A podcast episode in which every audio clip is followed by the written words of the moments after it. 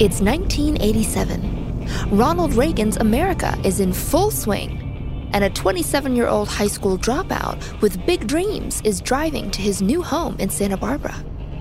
That man's name is Brian Fox, and in the trunk of his car, he's got two massive tapes filled with the code he's been writing. Fox has spent years working as a programmer in something called the Free Software Movement. He believes the code he's got locked in that trunk is part of a new reality, a new software paradigm that his community is bringing to life, one piece at a time. That year, a team of coders at Richard Stallman's Free Software Foundation were trying to set the programming world free.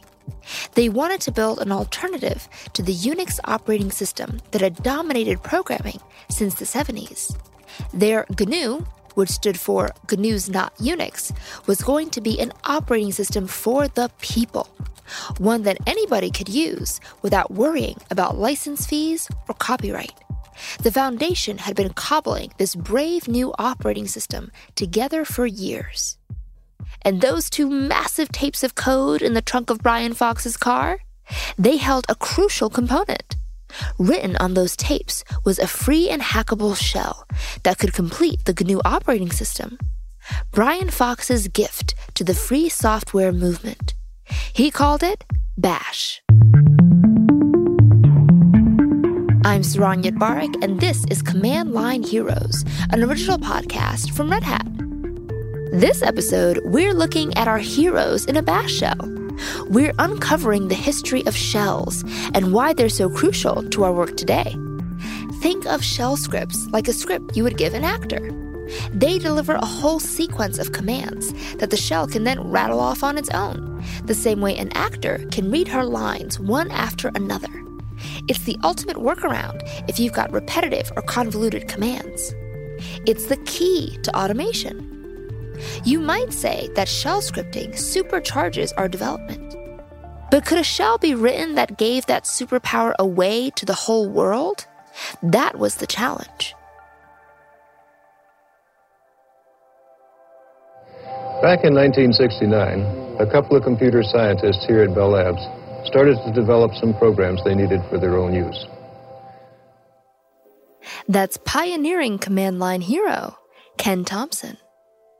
The Unix operating system, designed at Bell Labs, really was intended for their personal use.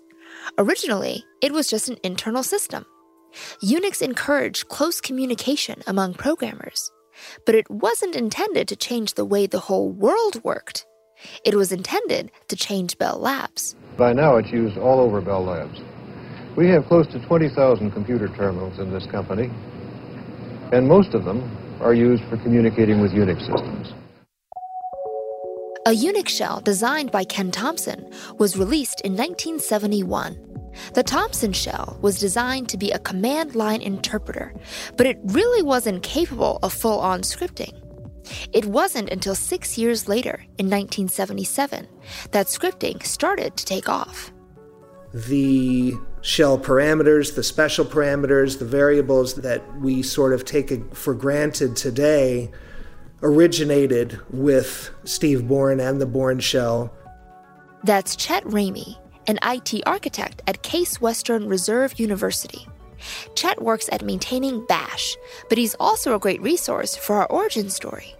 He describes Bell Labs just as it was figuring out what the Unix shell was going to look like the programming constructs that we use without thinking today originated with Steve Bourne, and his shell basically won the bake-off. There was a significant user community using the Mashey shell. There was a significant user community beginning to use the Bourne shell. There was a committee that was set up to decide which one would win which one would be the officially supported Unix shell coming out of Bell Labs from then on, and Bourne Shell 1. And the rest, as they say, is history. It's not the end of history, though. Sure, the Bourne Shell was a huge leap forward. It opened a door toward superpowered operations, toward greater automation. Yet, while there was a kind of Bourne supremacy for a while, the Bourne shell didn't solve all our scripting needs. The constraints under which Bourne wrote his shell are almost unimaginable today.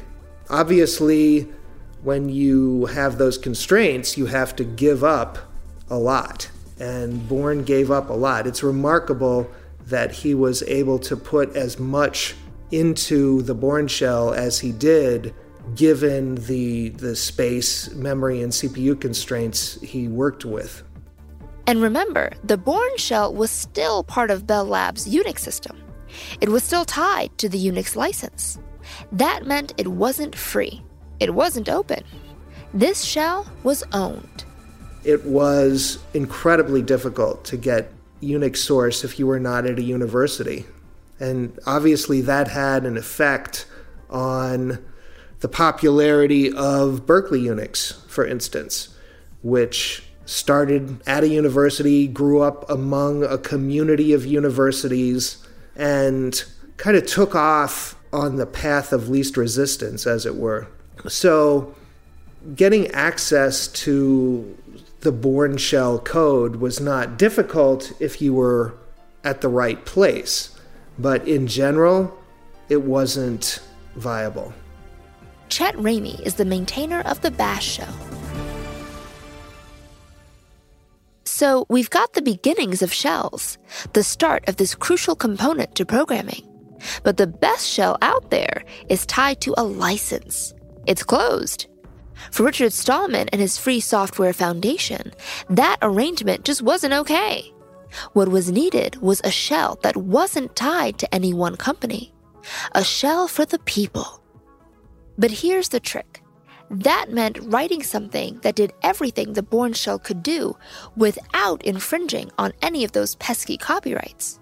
Copy the Bourne shell's code verbatim, and you'd have a lawsuit on your hands. To free people from the Bourne shell, you'd have to find a coder with the ability to write a program that complex, a program that did everything the Bourne shell could do, but who hadn't actually seen any of the Bourne source code. You'd have to find a kind of outsider genius. And Richard Stallman had just the coder for the job.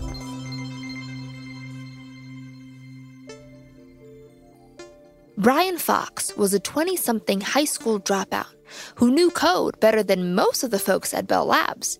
He'd never been in a position to see any of the source code that made the Bourne shell work, and that made him ideal for the task at hand. My name is Brian Fox.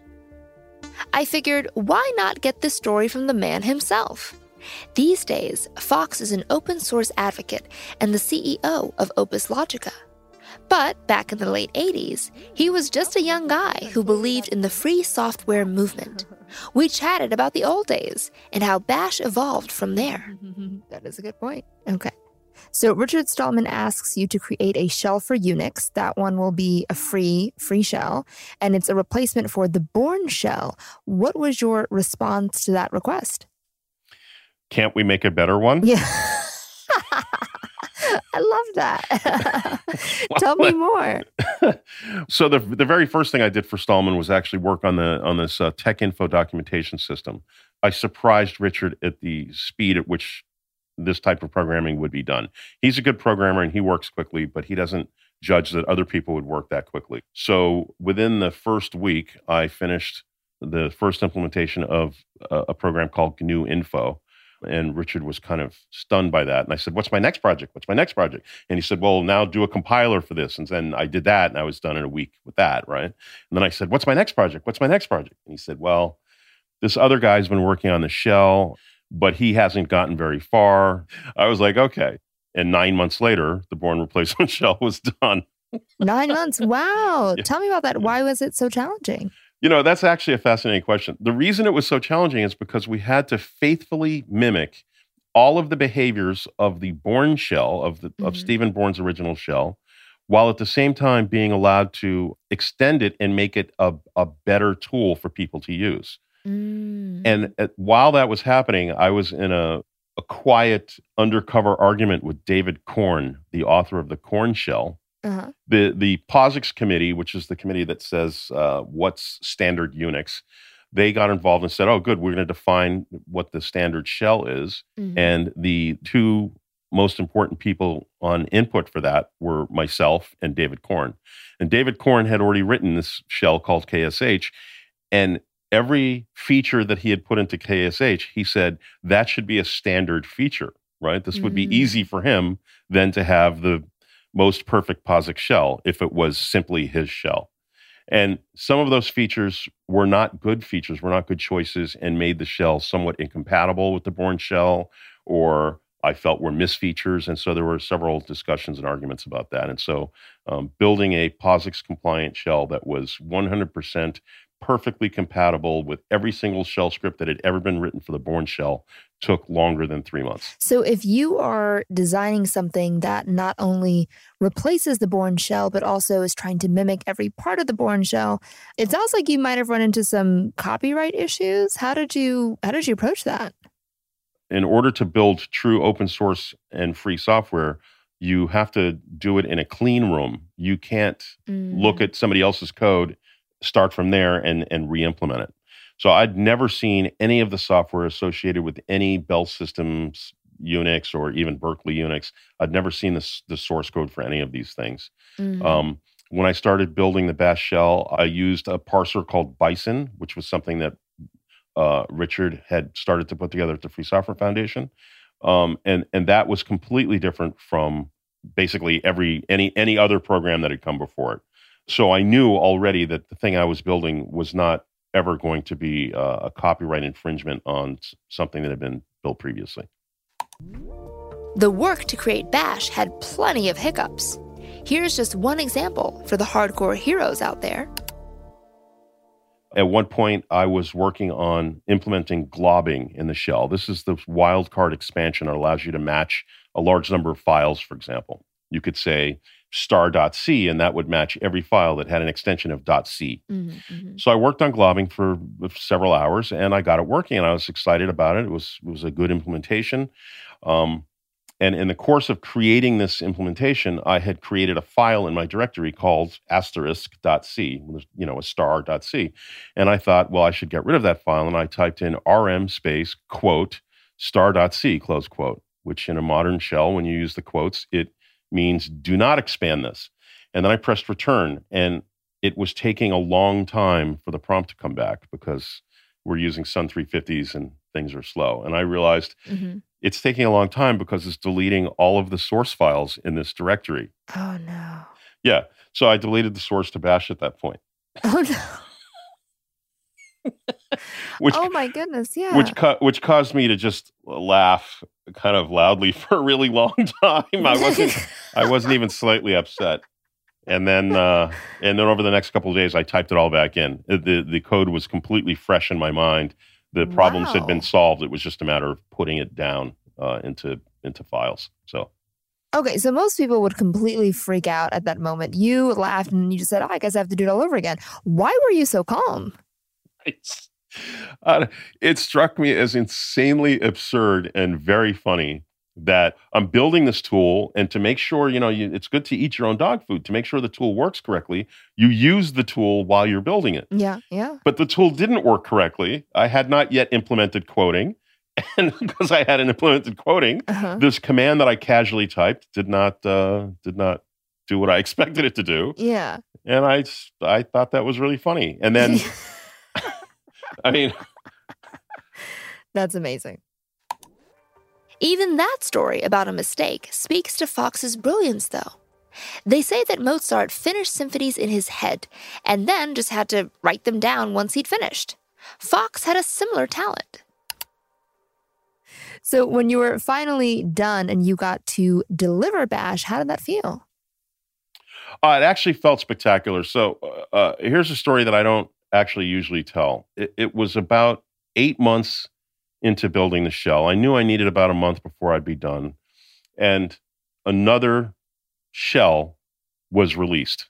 Mm. Uh, ASH, Mhm. a open source shell, got released, and I was crestfallen because we had not released the Bash shell to anyone yet. Yeah. So only a handful of people were using it. Um, I knew it needed another month's worth of work, and I thought, oh, this is terrible. All this energy and effort I've put in uh, will not be appreciated. It might not even be seen. Mhm. And so I was pretty, I was pretty distraught. I was not laughing. The proof was in the pudding, though. GNU's Bash was released in 1989 and became the default shell for Linux. Today, it saturates our whole computing experience. But it is everywhere. Someone who will use it every single day. It's on every single computer. How does it feel being the author of Bash? Most of the time, I don't even notice that Bash is a thing other than a tool that I use in my daily life. I don't really think about it.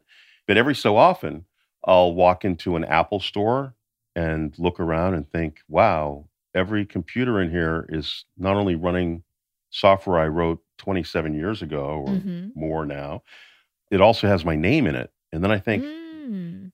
every computer on the internet, you know, every server on the internet is running the bash shell and has my name in it. Yeah. And and then Windows uh, last year or the year before came out with the PowerShell, which is bash and I was like, "Oh my goodness, my my name is in every computer on the planet." I want you to really hear what Fox told me next, though, because it's so important. He was never trying to code his way through this global domination. He was trying to help, trying to help the culture of programming that he was part of. I didn't set out to achieve some grandiose goal of being on everybody's computer. I wasn't interested in that at all. I wanted to make a useful piece of software and I expected it to have a kind of typical software lifespan of, you know, 3 to 5 years, not this Mm. kind of crazy 30 year, you know, term that it that it's had. hmm Or were you always so, frankly, so nonchalant about the impact that you've had on computing? I'm proud that I wrote Bash and I have an ego, so I do things like accept podcast requests to talk about the shell. Thank you very much. Thank you. But but it isn't it is not something that is there in my everyday life. Fortunately, I'm just an obscure person, right? It it, Mm. it is true that my software is running on everybody's computer in everybody's house, and it's also true that nobody knows that, Mm. Yeah. right? So so I have plenty of anonymity and the fact that the shell exists and that somebody wrote it and that person lives in Santa Barbara is getting more known and it's and I'm beginning to notice it more in my life. People sometimes come to see me play music and then tell me you're the guy that wrote the shell Yeah. and I feel a little like Keanu Reeves, very cool. you know. So you said that you didn't set out to make sure Bash is on every single computer. What did you set out to do? What were your hopes for Bash?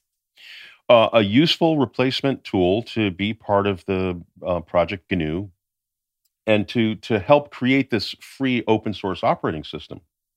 I actually assumed that once we had finished creating this open source operating system, the the software on that system would advance, and I would get a chance to create the kind of shell that I wanted to create, Mm-hmm. which would help uh, people to advance the science in a in a manner of speaking. Mm-hmm.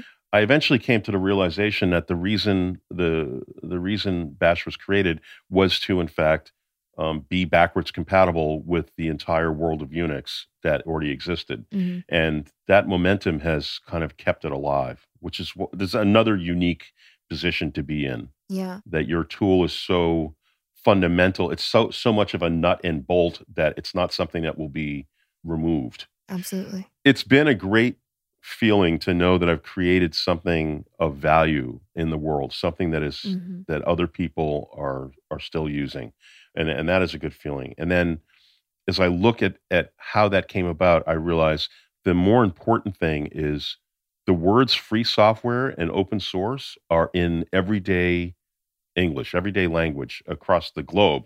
And that certainly wasn't true on day one. That was a creation of the efforts that Richard Stallman and myself and others put in.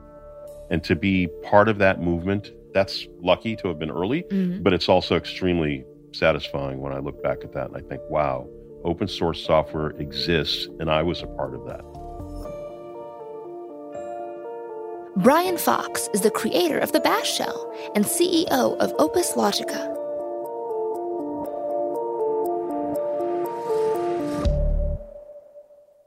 I did hear about Bash actually. That's Steve Bourne, creator of the Bourne shell that Brian Fox worked to replace. We wanted to know what Bourne thought about Fox's work. Did he think of Bash, that born again shell, as an open source clone of his own work? I mean, was he cool with Bash? The person that wrote it came out to me at a conference one day and, and gave me a t shirt which said born again on the front of it. That'd be Brian Fox. It was a friendly sentiment and it was, um, well, I hope you don't mind, but I just rewrote your shell. And I said, that sounds great. And he gave me a t shirt. If there's one thing I've learned in the coding world, it's that everybody loves swag. Stephen Bourne, turns out, saw Bash as a necessary extension of the work he and others did at Bell Labs. There's no bitterness at all. There were things that people wanted to do in variable substitution and doing string management that I didn't do, but that were put into Bash that people use a lot these days. The relationship between Bash and the original shell my impression at the time was it was a, just a re implementation of the language. And over time, it did have features added to it. Uh, so it did sort of progress beyond what I wrote, certainly in the string management uh, area. I use it all the time now. Steve Bourne is creator of the Bourne Shell and CTO at Rally Ventures.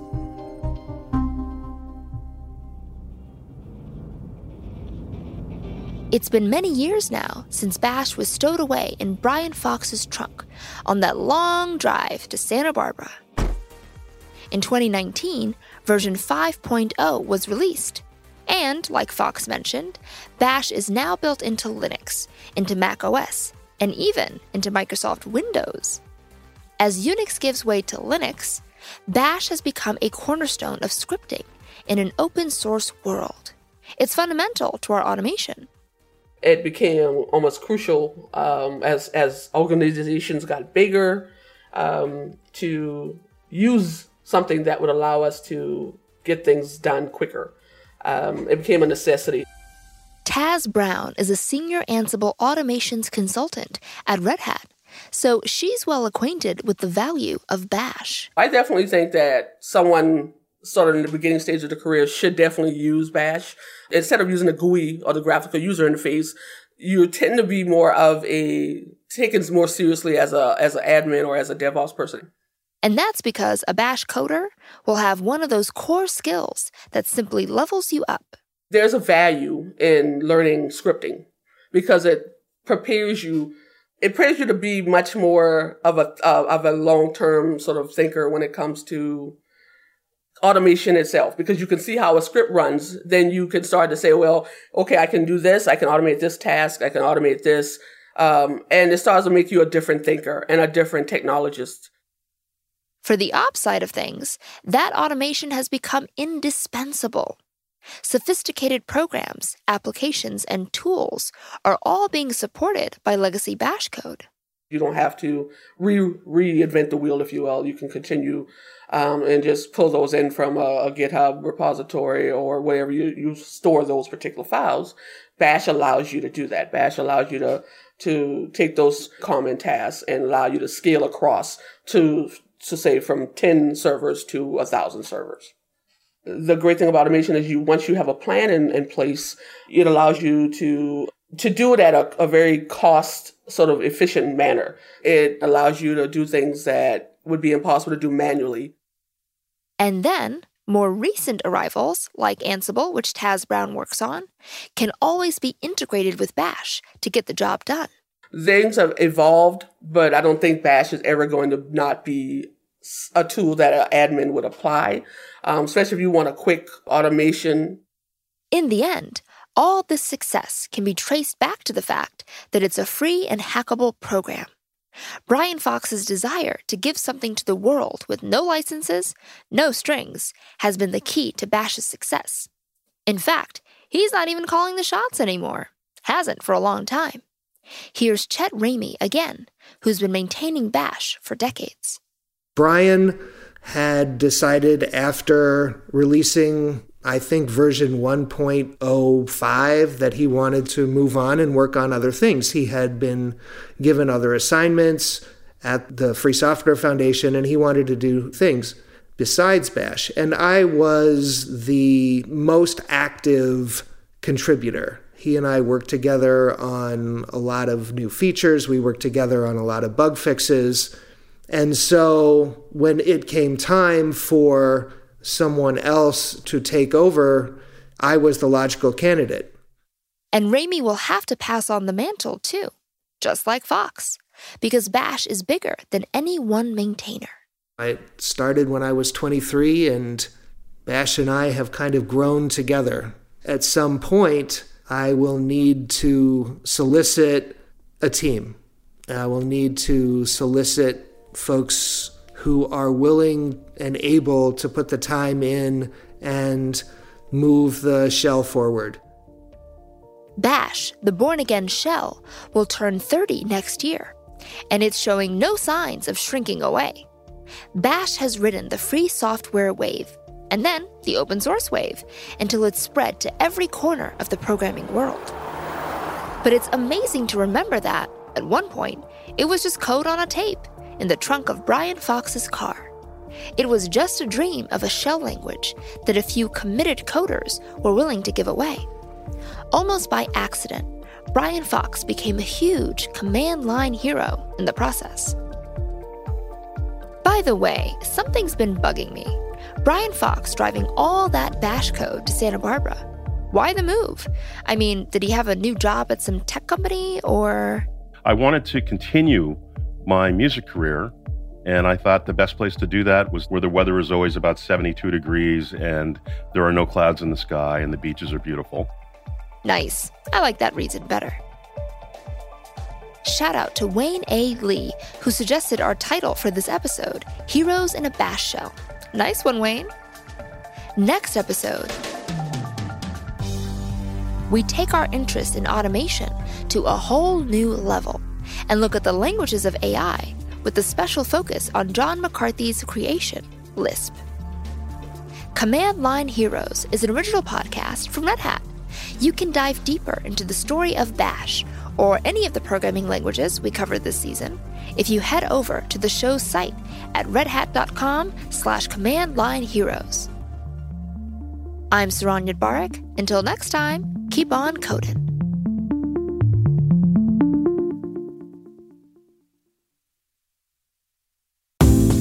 Hey, I'm Jeff Ligon. I'm the Director of Engineering for Edge and Automotive at Red Hat. When I say edge computing, the average person probably thinks smart device, smart fridge, smart watch, smart speaker. But edge computing goes way beyond that. A fridge with a Wi Fi connection is one thing. A robotic vehicle that's sorting packets and using AI to plan its route through the warehouse, that's something else entirely. At that level of complexity, you've got software in the cloud, software in the warehouse, software in the robot, how would you even manage an update without a common system? This is where Red Hat's Edge solutions come in. We simplify and streamline operations from the cloud to the farthest edge across all kinds of devices and use cases because everything should just work everywhere. Find out more at redhat.com/edge.